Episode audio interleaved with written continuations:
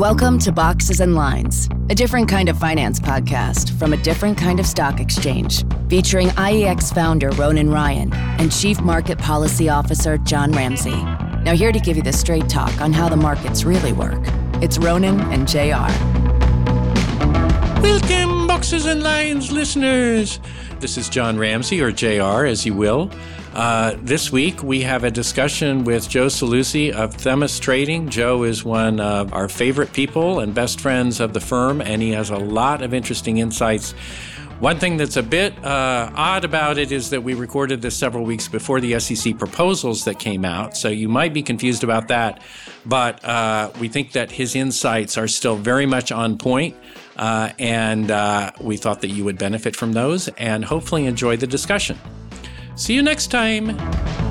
Welcome, everybody, to the latest episode of Boxes and Lines. Welcome to Boxes and Lines. Welcome back. We've only ever had one return guest before now, the infamous Boris Ilveski.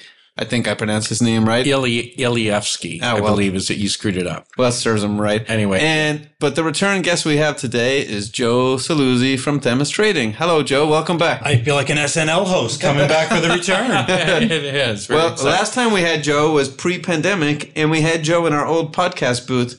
That those listeners out there who stuck with us, uh, you're insane. One, Yeah. but for those you remember, we used to record these in a little podcast booth pre-COVID when we were very close together. Otherwise known as the sweat box. The sweat box. We can't do that anymore. yeah. New York law dictates that. CDC shut you down. Yeah, yeah, yeah. Pretty much. Yeah. So welcome back, Joe. We appreciate you coming back. Yeah. Why you did it, I don't know. I was told there was free beer. So Yeah. yeah, there, there is free beer. We're drinking some of our IEX liquidity. Uh-huh. It's after four o'clock, isn't it? it's somewhere, yes. Yeah. Yes, it is. They don't need to know that. Yeah. They don't even know that this is 7 a.m. Okay, got move it along. Anyway, Yes. what, what have you got for Joe? Welcome back, Joe. All right. What are we talking Re- about? return guest. Return guest. So yes. I thought we'd kick it off with easy stuff before we get market structure wonky. And uh, we noticed it's the 20th anniversary at Themis Trading. So one, congratulations. Congratulations. Yeah, Seriously? that has. From one thought? founder to another, Yeah. trust me, I know the trials and tribulations. It's not an easy thing. So It's it's, a great. tough business to be in, and you have survived very well for 20 years. What's, your, what's you. your secret to- to success? That's a good question, John. Just staying sharp, man. Just and really, no, really. The secret is just to keep learning and keep doing and staying involved in everything that you possibly can. But yeah, 20 years, I think, uh, amazing. We started in 2002. I think it was May of 2002, which was, you know, who knew where we were going to go with this thing? But it really, in the end, it turns out to be market structure. Yep. As market structure continued to change, we stayed with it. We continue to, you know, educate our clients as best as we can and to stay involved in the debate. Once, and, and I always say, the minute you become irrelevant is the term I like to use at the firm. When, if we are irrelevant, then we're done.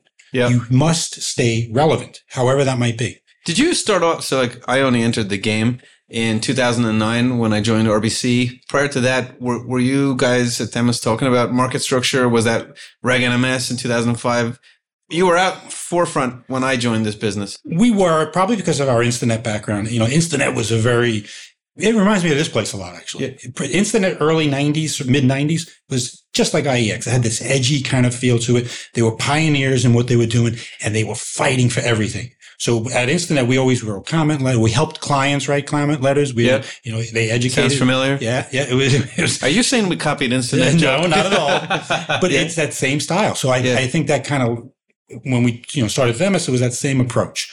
Stay edgy, stay in it, you know, and and fight for everything that you could possibly fight for. Because we knew you're not going to compete with the big boys. But I'm never going to build an algo faster than somebody else. I'm never going to have you know whatever they have. So create your own toy box, right? Do something different, and that's what it was. But Well, particularly from 2002, I'm cutting you off. Sorry, Jones. Yeah, but go once ahead. you get going, it's Yeah. like fucking pulling a Mhm. string. From 2002 to obviously 2022, like the Yeah. electronification of the markets has really taken off in full flight. So you've had to evolve with it. So I guess one of our questions is what's changed, what's stayed the same? I guess what's changed is mm.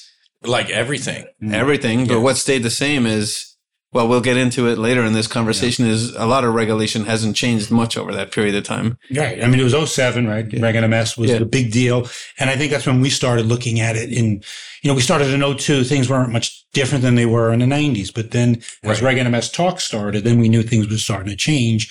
And that changed a lot. That changed everything, right? We went from two stock exchanges to 16. We went from a couple of dark pools to numerous ATSs.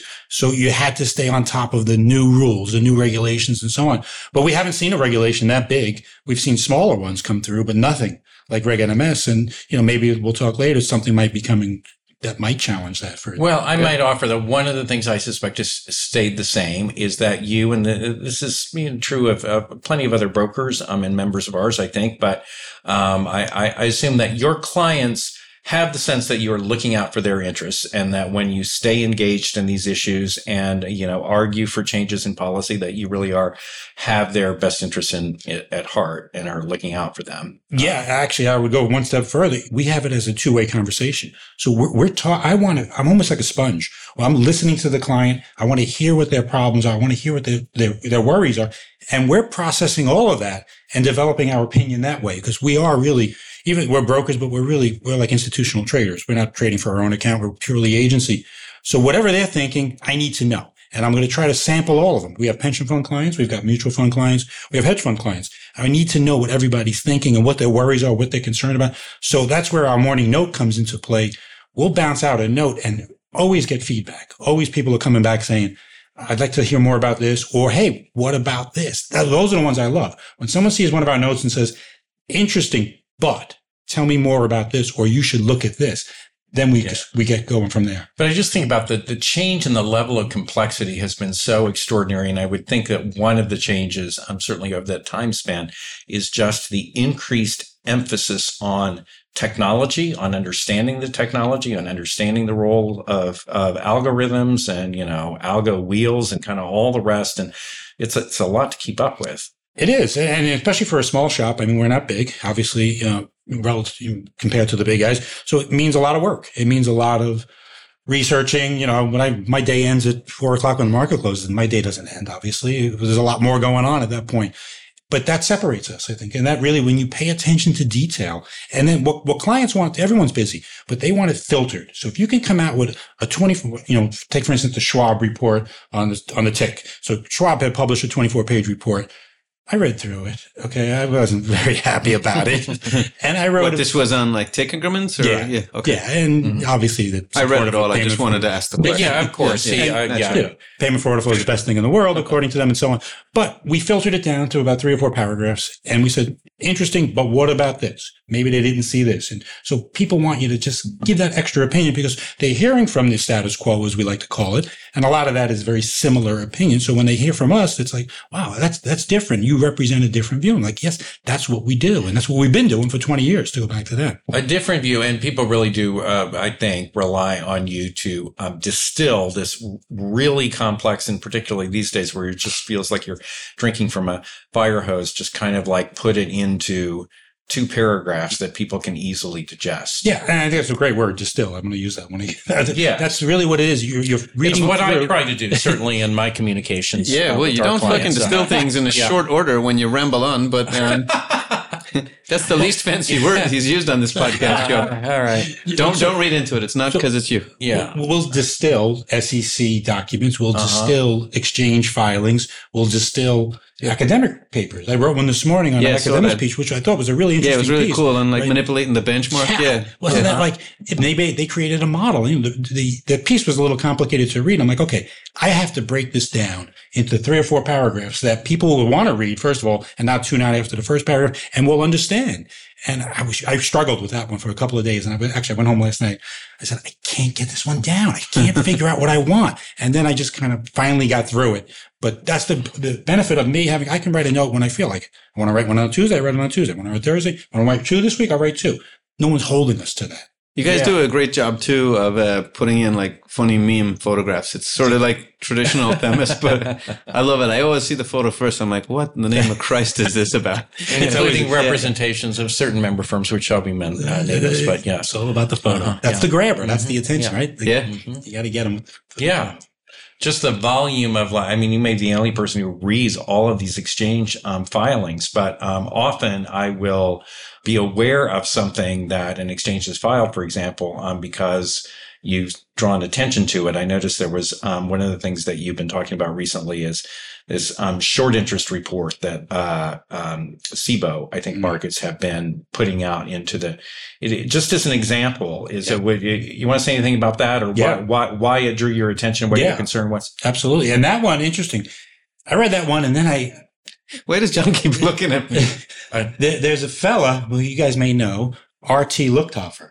Yes. He's a pseudonym. Nobody knows who he is. We, and honest to God, we you, never you- met them. You know where Yeah. that comes from? Where Yes. that name comes from? Yes. Rufus, Rufus T. Firefly from Duck Soup is where it came from. Believe it or Okay. not. Yeah. What- Did- yes. I thought you were about to tell him. Well, I, Did you that's think not you what knew? I thought. I thought it was from a, a Vonnegut book. I thought it was from Okay. like a. Well, if it makes you guys feel good, I had no fucking clue. Yeah. But I Well, swear, no one at I- IEX knows who No, he is I- we either. don't know. But I love Yeah. his stuff. His Yeah. or her stuff is It- great. it- yeah, it, it- the the comment letters are pure, just fantastic Yeah. writing. Yeah. Oh, you know, pulls no punches. It's really out there. And he had found this. He or she Very had knowledgeable too, though.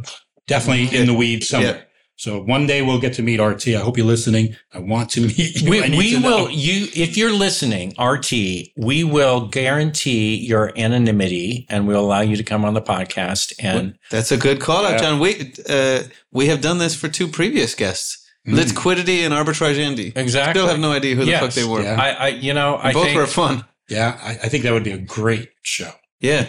please We should- if you're we- listening do it contact us somehow We however should you tweet want that out on Twitter. I'll reach out to him. Yeah. uh-huh. yeah yeah You- Uh, But going back to your original question, but he, the CBOE had filed a, a proposal. We had caught this one initially where they wanted to do an intraday short sale every 15 minutes, tell people how many short sales are going on, basically. And on an order by order basis, this is really where we got it, it- like, wait a second.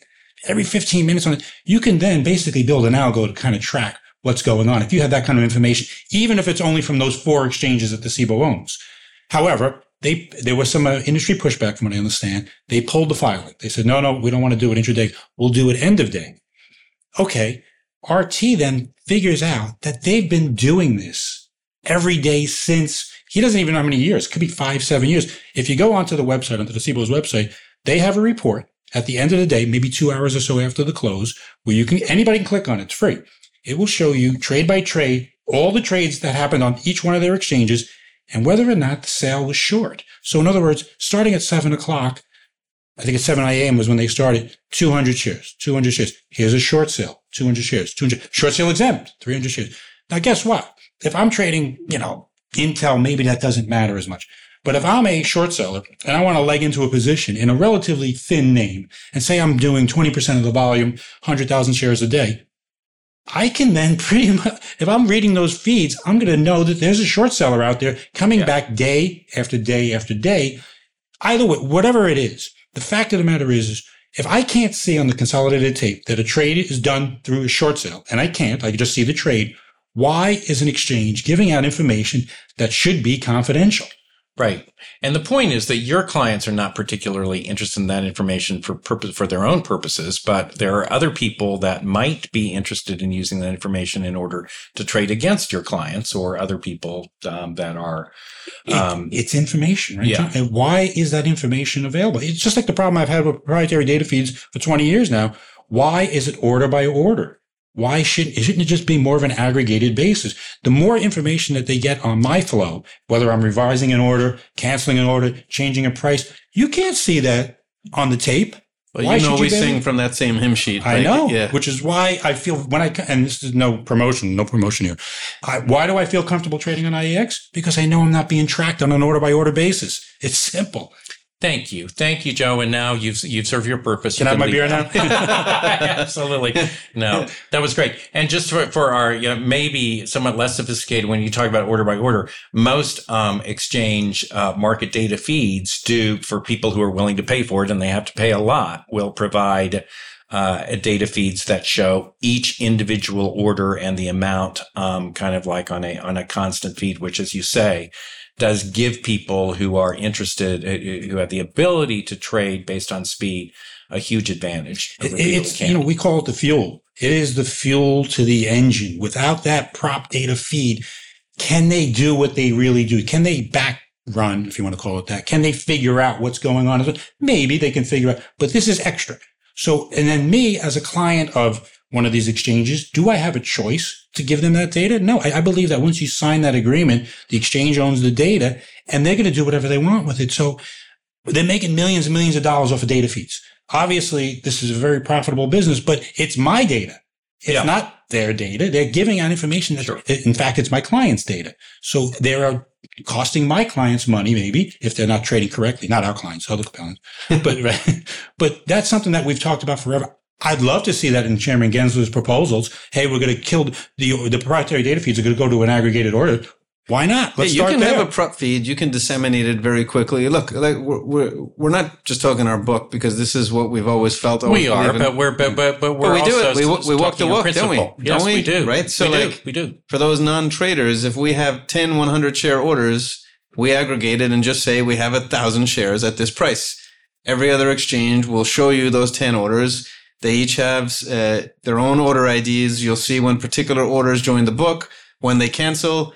And we used to have a former prop trader here and he would call it profiling the limit order book. And when you start to stitch the market together and you would look at quote changes and certain names, you could really profile who's coming in, who's leaving. If someone cancels their order at a certain time, that tells you that the smart money is canceling an order. What usually happens when that happens? The price rolls against you. So there's, there is a, there is a lot of information. As you say, Joe, maybe less live, more after the fact, but the profiling the order book is, is a massive strategy. Right. I- I- and, and think about this. So some of the algos out there that are brokers will give their clients, some are cheaper than others. Maybe these algos are so cheap because they're getting economics from another source, a rebate from a stock exchange, let's just say. And maybe, let's just say it's a VWAP algo. It's not very smart. So the VWAP algo, in order to charge such a low price, will post the bid first. And say the stock is 10 cents, 12 cents. He joins the bid at 10 gets nothing done, and then jumps to 11. Now, the proprietary data feed is going to show that there's now an 11 cent bid by 200 shares. The 10 cent bid has been canceled, and now we're 11, 12. What do you think is going to happen if you keep doing that? Eventually, that bid will get hit. The broker will get the rebate, but now the client just paid up two cents. Wouldn't it be make more sense just to cross the spread, by the way, if it's a penny stock and just get done in your 200 shares rather than play this stupid game for trying to get the rebates?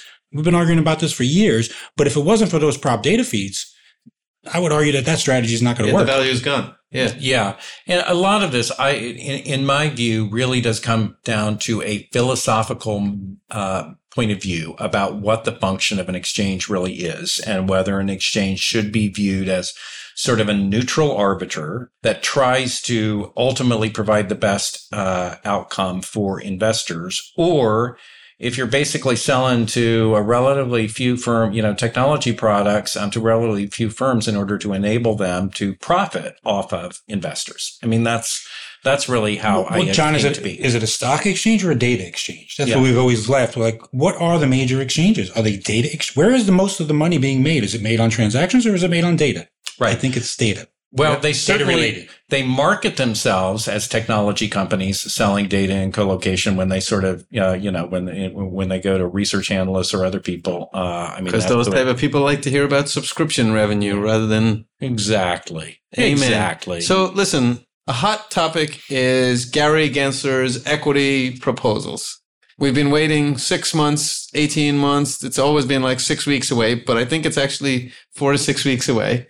And the hot topic that uh, a lot of people are talking about or weighing in on is tick size. So we thought we'd ask you, Joe, can you just explain what tick size means?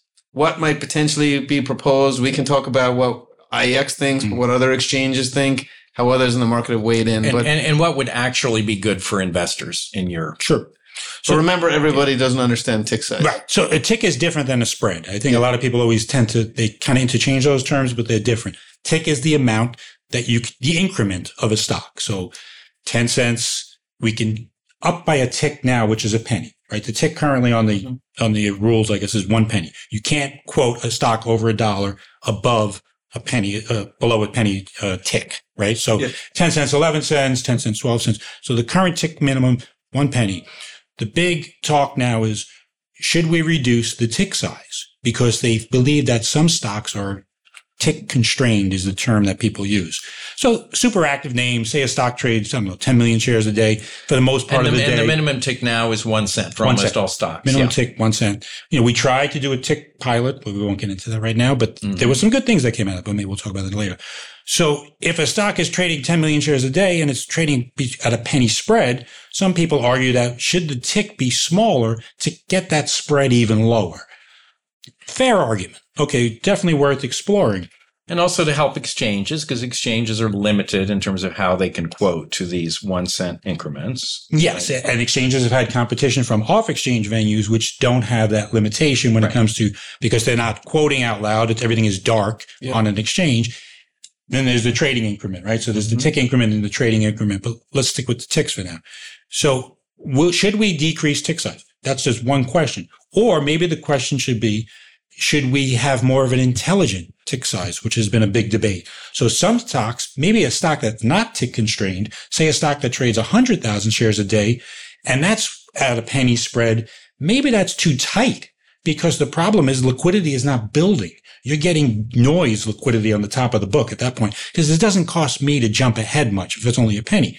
Maybe those should be a wider tick. Maybe you should have two cents, five cents on some of the names that could actually benefit from more of a wider tick because they would build more liquidity in the top of book, which would be better for price discovery. People would aggregate more at a price point if there was less price points. Is that the point? Absolutely. Yeah. And it would cost you more to jump ahead. Yeah. So if I'm bidding a nickel and then an HF, HFT guy comes along and says, Oh, I want to jump him, it's going to cost you a dime now. It's going to cost you five cents above mine. It's big money, guys. Times a million shares, right? So I, I think there's a valid argument there. Now, industry players are all staking their position. They're all putting the flag in the sand now saying, this is what I want. So we read numerous papers over the last couple of weeks, over the last month or so.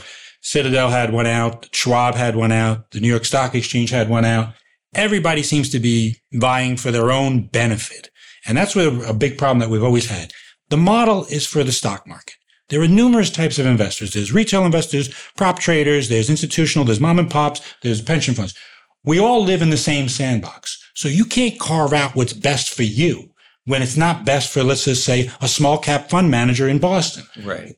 So where do we stand here? Well, we're waiting on a proposal from the SEC. We personally at Themis Trading would like to see an intelligent size tick proposal, mm-hmm. something that I'll give you a half a penny on some of the smaller ones. In fact, actually the CBOE, which we've taken many issues with in the past, and we just talked about one, wrote a very good paper on this. There, theirs was my favorite by far. I thought it was. It really was, and we don't like to say Yeah. nice things about other exchanges, but they did put out an, a it, smart. it was right. It was extremely thoughtful, well researched, data in there Yep. with some great recommendations and on a multi-dimensional level. Not just, hey, let's change the tick size, but let's think about the liquidity of that name. Let's think about the depth of the quote. So more to it than just change the price. Yeah. So when you read the New York Stock Exchange, it was like half a penny throughout for everybody.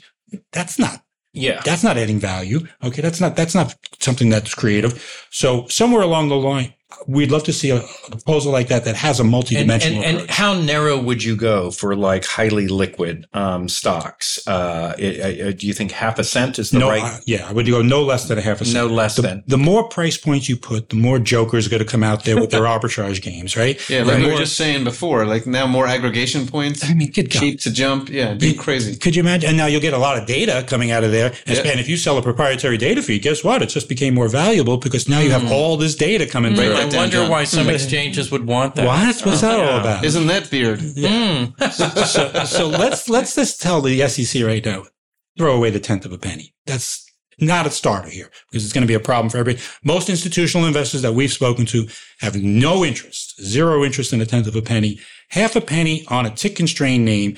And the CBOE's analysis was really interesting because once they did their multidimensional approach, they came down to 67 stocks. Yeah, I So- thought it was excellent. Right. So they said, okay, these 67 would benefit from a smaller tick size. The rest, in fact, there may be some that benefit from a wider tick size. I would have liked to have seen that paper go into that a little bit more. They didn't really touch the wide size. They put it down as a proposal, but they didn't touch it in data wise.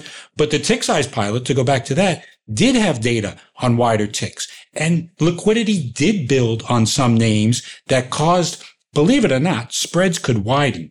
And now here's a crazy concept. You're going to widen a tick and you're telling me that spread is going to narrow? Yes, because the spread today could be 20, 25 cents. And I trade a lot of names that I'm going to say what they are, but they're tough names. And we're 25 cent spreads and these things 50 cents because there's a penny and there's all sorts of jockeying going. If you say now it's a nickel to jump to a nickel to quote, Mm-hmm. you might now go something, you know what? I'll quote it. Because no one wants to quote those names right now because they're going to get taken advantage of. So now you go nickel and a guy comes off at a 20. You go dime, he goes off at a 15. We got a five cent spread. Where in a stock that might have been 20 cent spread is now a five cent spread. Very possible. Right. Yeah, it's it's hard. You- You're making complete sense. I just wonder if if if the SEC were to come out and try to address everything all at once, it's going to be fairly complex. Like you know, similar to the CBOE paper, I would think you could kind of narrow it, narrow the number of symbols, narrow the overall scope of volume or notional, and maybe make it half penny. Then give that a crack. Uh, not that that's how regulation should work, but give that a go. all right, mate. That's why, yeah, that's Yeah. why you've not been a regulator, uh, Yeah. Ronan. I've been invited. you, you've to. been in every regulator. Yeah, I've been in every and- regulator. and now you're here. yeah, Um, I'm here. God help us. But um, I don't even know what the hell I was going to say. Yeah. I was going to say that actually. I, Start I- small, yeah, basically. I Don't, I don't do the whole Yeah, thing. I kind of think don't do the whole thing because Nasdaq. That was probably about a year ago. Had the intelligent tick. Yeah. and that, there was there was a you know fairly intelligent proposal too. Mhm. Hate to give him credit, but uh, Yeah. CBOE win to me. Yeah. And I'm not sure who in the name of God wants ten mils. Yeah. Well, No, there's a bit, but I, I, not to put words in your mouth, Joe, but I assume you're saying that if you uh, th- that there could be some incremental benefit to defining some universe of stocks that are, you know, as people say, tick constrained, that sort of want to trade more narrowly than a penny now, reduce that to half a cent. There would be some incremental value to the market and and to investors. Right. In addition to that tick shrinking, the trade side or the trade increment would also shrink to a quarter of a penny, where now exchanges can only print at a half a penny. You can then trade at a quarter of a penny. Yeah, I think on a name that's super active, I don't have a problem with that at all. Mhm. I think that's fine. But I would like to see why these are the names. Let's have some data and some buckets here, just to go mm-hmm. back to the old SEC. Yeah. Bucket these as to why these are now the 67 or 167 names or whatever the number may be. Yeah, yeah, because everybody's version of tick constraint seems all over the map. Mm-hmm. Yeah. And CBO's, Jesus, CBOE's CBOE. was the only one that I thought had like a chronological. Uh-huh. Is that is that what the old school We'll traders CBO. say? We'll CBO. Okay. Yeah. SIBO. SIBO. Sibo. Sounds like a like a the name of a fucking Rottweiler. SIBO, get over here. It was running in the eighth at Belmont. there you go. Yeah. Hmm. Again, I lost my train of thought. Yeah, well, that's all right. I will pick up the train of thought for you, uh, Ronan. Are there other things, Joe, uh, either um, other things that are on Gensler's list um, that you would highlight as uh, that that you think are priorities to focus on, or other things that maybe he didn't identify that you think that the SEC should be focusing on? Sure. I, I think from our perspective here as institutional investors, it's not the top of our list, but payment for order flow is the top of the list when it comes to the retail crowd. And what's been in the news, obviously, since the GameStop, you know, hearings and so on. Reports from Bloomberg recently came out saying that payment for order flow ban is off the table. That doesn't surprise us. I never thought a ban would be out there. Bans are not a good idea. We believe in market based mm-hmm. solutions, right? Yeah. We always believe that the market A broad dictate. stroke ban is is crazy too. So yeah. Oh, well, so, so we, we think, hey, they won't address payment for order flow that you can't do it. So they, the market maker Yeah. crowd will love that. And they'll say, hey, great. We now get to continue paying a billion dollars a year to the retail brokers. This isn't wonderful? we provide a service and we pay a billion dollars a year to do that. This is a great thing. But maybe there are other ways to think about this. Why do people hate payment for order flow? Let's say hate's a bad word. Why do people have a problem with payment for order flow?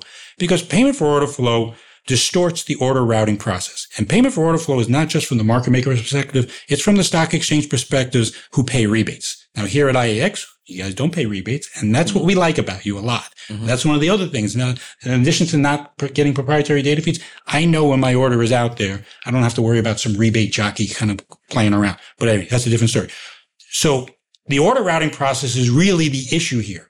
Will that order go to the venue that pays them the most, or does it go to the venue that gets them the best execution? This has been the age old question on Wall Street, right? That's why payment for order flow is a problem.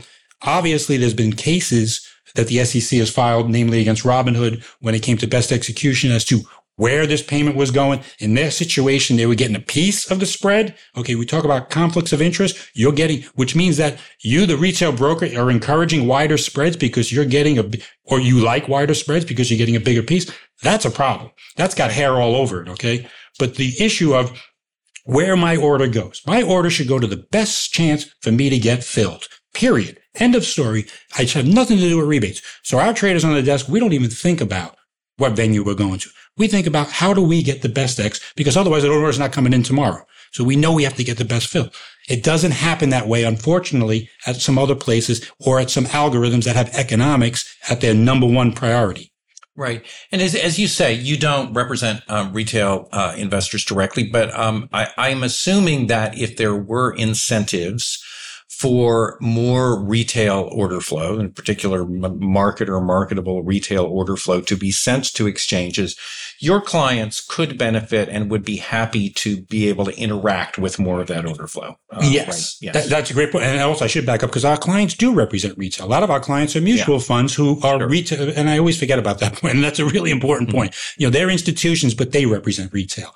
So, but yes, to your question, shouldn't or wouldn't the best price be the price discovery, if all of us were operating in the same sandbox, if the institution had a chance to improve on the price of a retail order, wouldn't that be a good thing rather than that order getting shipped to a market maker? Maybe the market maker gives them a tenth of a penny price improvement, but maybe the institution would have given a half a penny or maybe even more. Maybe the institution's happy crossing the spread and going on the far side. Who knows? But right now, they don't have a chance to interact with that flow because the flow is being siphoned and segmented to different areas. So one thought of the SEC, they were talked about having an auction proposal. That's going to get a little hairy but the and actually they were talking about modeling after the options market. Now, mm-hmm. we don't trade options, but from what I understand, that's a total disaster. Yeah. And somebody should be an There's uniform agreement structure. there. Yeah. yeah. That, that, that's somebody, if somebody wants a career, study options market structure and start mm-hmm. figuring out what's going on over there. But, you know, it's a, institutions would like to get a crack. To answer your question, they would love to get a crack at that retail flow, but right now they don't. Yeah. Should we pivot to crypto? Crypto. Yeah. crypto. yeah so, so, so, I just thought we had to ask at least a question about crypto mm-hmm. since um, all the cool kids seem to be doing crypto. And since I was never a cool kid in, in school, I'm trying to become smart about it um, so that I can be. Um, You're a cool kid at work, though. Yeah. Well, thank you, Ronan. That's the nicest thing you've ever said to me. So I had two kind of related questions. My sense is institutional investors, sort of generally, have largely kind of held off uh, of getting heavily into uh, crypto uh, investments for maybe a variety of uh, reasons. I assume pension funds may be sort of prohibited in some sense from doing that. What what what do you think is the level of interest um, in uh, in in getting into crypto investments, and what would institutional what what what would need to happen in order mm-hmm. for institutional investors generally to feel comfortable about kind of sure putting their foot in?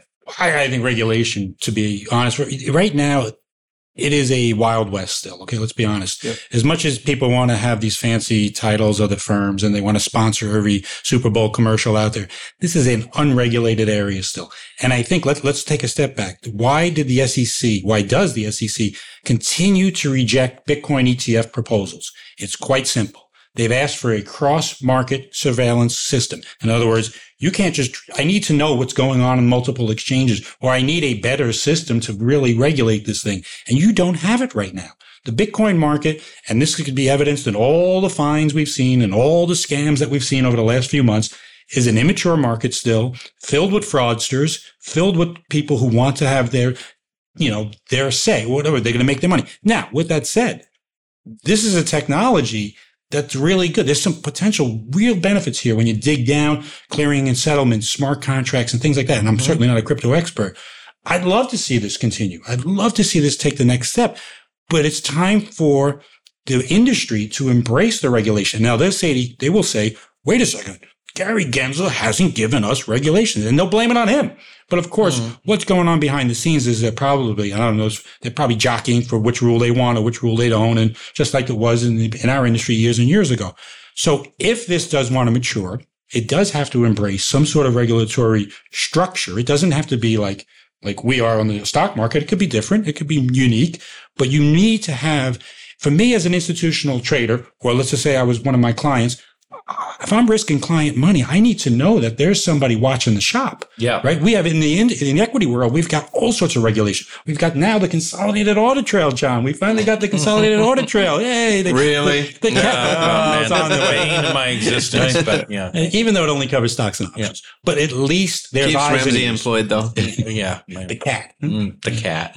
I have a nice cat at home, but Uh, so Wait, do I. wait, I wait. have a I have a not nice cat, but yes, that's a different matter. So, so let's get some real structure here, right? Let's put some some structure around it, and let's let the institutions feel comfortable that they can go back to their investors and say, "Look, this is legit." As you probably know, there's a lot of legislative proposals kind of circulating around. Do you think legislation is necessary in order for people to get the clarity that they need, or uh, can the SEC, CFTC just sort of uh, figure out between themselves and uh, um, uh, I, I think when you start getting politicians involved, you're looking for trouble, and, and we all know what DC is, right? It's a it's a sausage making factory, and it's a total disaster. But anyway, I would like to see the industry. I would like to see the SEC. I think Gary Gensler is the perfect guy. Gary Gensler was the chairman of the CFTC. He was a professor at MIT studying blockchain, and now he's the head of the SEC. Do we have anybody more qualified than that guy right there? I think, no, sorry, uh, guys who hate him. You're not, you're not going to like that, but I like Gary Gensler. Well, thank you. And since he is our pr- principal regulator, we we like a fair We, amount. we too. like him too. Yeah, absolutely. Um, Question of questions. question of questions. So, Joe, you were on here before, and we we asked this question of every guest. Uh, when we asked Boris the question, he gave a meandering, meandering answer the second time. And when we played it back, it was the exact same meandering fucking answer he gave the first time. So, when, but you have to give a different answer. yeah, so we're saying you have to give a different answer. So, when Joe was first on, we asked every guest what their favorite Wall Street movie is and why. And you said, you know, the, the old school Wall Street, probably because it was the sort of de facto Wall Street movie The OG. the OG of Wall Street movies. Don't say Wall Street 2. No. What, if you take that movie out of play, what is your next favorite Wall Street movie and why? It is a movie, which is probably people have said it here, but it's not particularly a Wall Street movie. Glengarry Glen Ross. Oh, oh wow. Glengarry Oh my Glen God. Ross. I used that when I was asked. Did you? I think I was the only person to do it. There you go. Put Yeah. the coffee down. You did? Coffee is for I was closers. Yeah. Yeah. In the last, remember I said first prize is a Cadillac. Yeah. Second prize is a stick. Set of set of steak steak knives. knives. Third prize, you're fucking fired. you I go. thought you said Rogue Trader. No, I is said Glengarry Glen Ross, and then I said if I really have to give a Wall Street movie, the second oh, one I said All is right, Rogue well, Street. anyway. So Hey, why play it's it not, back, you know, play it it's- back. And it's a real estate. These guys are selling real estate, but it mm-hmm. doesn't matter what you're selling. Mm-hmm. It's selling. So Yeah. we are all salesmen at heart, right? Yep. We are all selling something. So I remember years ago when I worked at Instinet, we were kind of having a little lull in the action. And I called in everybody and I put the video down. I had the DVD, I guess at the time. I said, we're watching Glengarry Glen Ross. We put it in the room and we watched Glengarry Glen Ross and we were all fired up after that. And we're like, put the coffee down. Coffee is for closers. Yeah. What'd you drive here? A Hyundai? I drove an $80,000 BMW. yeah, yeah. It's a classic movie. I don't think I've ever seen it. So no, yeah, have to, in, like, in rent it. Vanderworld, when I was in telecom sales, it was kind of like the movie you had to watch. Yeah. What is it like in the eighties? No, early Um, 2000s, right? Oh, okay. Mm, It was Or a was it while the back, 90s? yeah. Uh, You know, um, Is that like Baldwin? Jack Lemmon, Jack uh, Lemmon. Pacino. Yeah. Yeah. Some real actors in it. Uh, It's Ed cinema Harris. classic, John. Yeah. It was, and it's been a play on, uh, I don't know if it was on Broadway, but it, was, it comes from a Yeah, play. he watches It's- like The Lion King and stuff like that. The cartoon version, not the Broadway. No, I tend to watch art films, uh, the more intellectual things. Anyway, do we have a, a parting guest? A gift? Gift for a guest? gift for a guest? For- so we now give away previous guests as a parting gift, apparently. We've had uh, 71 of these previously. Which guest do you want, Joe? No. Yeah, you can have Boris. yeah. Joe, uh, no one leaves here with nothing. We always say we're going to give you your second pair, second pair of boxes and line socks. Yes. I Yes. was hoping for that. we might be able to give you a different style. I mean, I know we have two different. Uh, the color is a yeah. little different right now. Yeah. It's a little Okay, more yeah. uh, Uh-huh. island. Yeah. I like it. Yeah. Yeah. Good for the winter. Nice. Yes, Right. good for the winter. Mm-hmm. Uh-huh. In fact, I think I may be wearing. And no, oh, I'm Oh, not. oh. Never mind. Those are not. them. Jesus. No, Look, that's I what I'm wearing. I, I have beer pints on mine. I just noticed. Nice. Yeah. What's the dress code over here, by the way? Well, it's not. It's not professional. It's not fancy, that's for sure. I'm not gonna lie to you. So, Joe, you're a great guest once. You've been a great guest twice. We'll Over go and three out. times. Well, Gotta get look, to three times. yeah. having you come. We might get the first hat trick guest after there is a proposal in Yeah, we'll 2029. Joe will come back if we're all still here. Thank you. Over and out. Thank you, gentlemen. God gentlemen. bless. Cheers. Thanks, Joe. Thank you. Boxes and Lines is a podcast from IEX Exchange. It is hosted by Ronan Ryan and John Ramsey. Executive produced by Daisy Clace, with support from Benstown. For more information and to hear more episodes, go to iexexchange.io slash podcast. Thank you for listening to Boxes and Lines. The information and opinions expressed in this podcast are provided for informational and educational purposes only, and IEX Group Incorporated and its affiliates do not make any representations or warranties as to the accuracy or completeness of the information contained in this podcast. Nothing in this podcast constitutes a solicitation or offer to buy or sell any securities or provide any investment advice or service. Some portions of the preceding conversation may have been edited for length or clarity. Copyright IEX Group Incorporated, all rights reserved.